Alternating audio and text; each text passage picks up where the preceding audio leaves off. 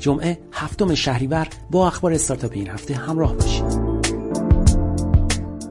دوشنبه نسخه جدید طرح ساماندهی پیامرسانهای اجتماعی منتشر شد. طرحی که در صورت تصویب احتمالا باعث مسدود شدن همه پیامرسانهای خارجی می شود طرح را گروهی از نمایندگان مجلس پیشنهاد دادند و برای تبدیل شدن به قانون باید در صحن علنی به تصویب برسد. گزارش سال 98 تجارت الکترونیک کشور که از سوی مرکز توسعه تجارت الکترونیکی این هفته منتشر شد نشان می‌دهد که تعداد معاملات تجارت الکترونیکی در این سال به 1.5 میلیارد عدد رسیده که نسبت به سال قبل با رشدی معادل 36 درصد مواجه بوده است. گزارش این مرکز نشان می‌دهد که کسب و کارهای الکترونیکی فقط از طریق وبسایت اقدام به فروش و عرضه کالاهای خود نکردند. 68 درصد این کسب و کارها از شبکه‌های اجتماعی، 26 درصد از اپلیکیشن موبایل و 6 درصد از پیام‌رسان‌ها جهت ارائه کالا و خدمات خود استفاده کردند. برآوردهای صورت گرفته از سوی مرکز توسعه تجارت الکترونیکی نشان می‌دهد که حداقل 300 هزار واحد کسب و کار الکترونیک در کشور فعالیت می‌کنند. دوشنبه خبر رسید استارتاپ پرانیکس توانست از اسمارت آپ ونچرز و سرمایه گذار فرشته آقای امیر حسین جابر انصاری جذب سرمایه کند. پرانیکس پلتفرم ارائه سرویس gaming ابریست که کاربران می توانند از طریق آن بازی ها را به صورت فردی یا گروهی و بدون محدودیت سخت افزار با هر صفحه نمایشی بازی کنند. این هفته خبر رسید مهدی امیری مدیرعامل سابق شرکت همکاران سیستم به عنوان قائم مقام توسعه بازار به گروه هزار دستان پیوست. دوشنبه سرهنگ جمشید محبتخانی فرمانده یگان حفاظت محیط زیست کشور در راستای همکاری مشترک در زمینه کاهش جرایم حوزه حیات وحش در فضای مجازی از مجموعه دیوار بازدید کرد.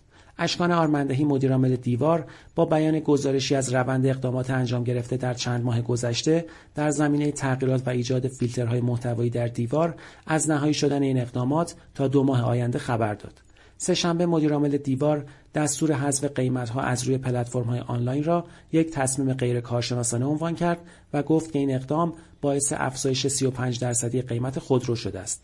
همچنین او از جابجا شدن رکورد تعداد آگهی ها روی دیوار خبر داد که در ابتدای شهریور ماه به انتشار 430 هزار آگهی تنها در یک روز رسیده است. شنبه این هفته مصطفی سالاری مدیرعامل سازمان تامین اجتماعی در مورد بیمه رانندگان اسنپ و تپسی گفت یک کارفرما باید برای رانندگان اینترنتی مشخص شود و معلوم کنیم که آیا اسنپ و تپسی به عنوان کارفرمای آنها تلقی می شوند یا خیر.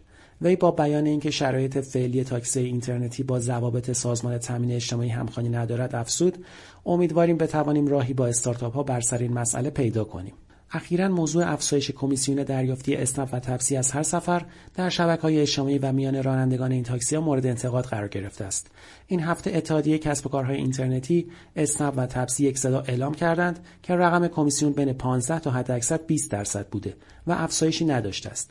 یکی از مدیران تپسی در این باره تصریح کرد به دلیل افزایش کرایه ها رقم کمیسیون دریافتی طبیعتا افزایش داشته بنابراین ذهن رانندگان به اعتقاد او دچار نوعی خطای شناختی می شود و فکر می کنند کمیسیون بیشتری پرداخت کردند.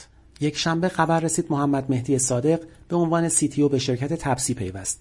وی پیش از این به مدت 6 سال مدیرعامل شرکت پرداخت الکترونیک صداد بوده است. تپسی اعلام کرد پیوستن صادق به تیم هم مؤسسان این مجموعه در راستای برنامه های رشد این شرکت است و قرار است او نقشی کلیدی در توسعه تپسی ایفا کند.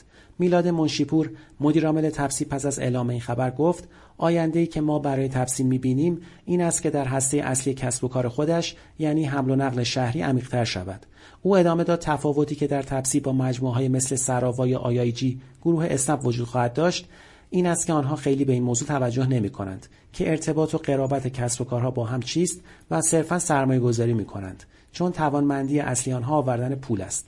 کار اصلی ما این نیست و شرکت سرمایه گذاری نیستیم.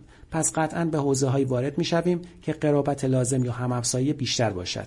کمی پس از پیوستن صادق به تپسی شایعاتی پیرامون رفتن میلاد منشیپور از این شرکت شکل گرفت.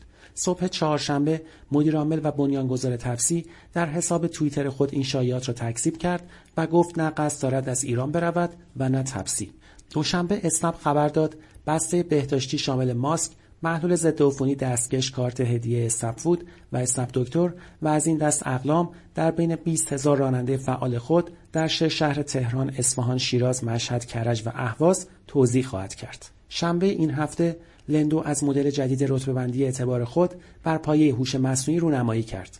در این مدل جدید بیش از 60 ویژگی به منظور پیشبینی احتمال نکول برای هر شخص در نظر گرفته می شود.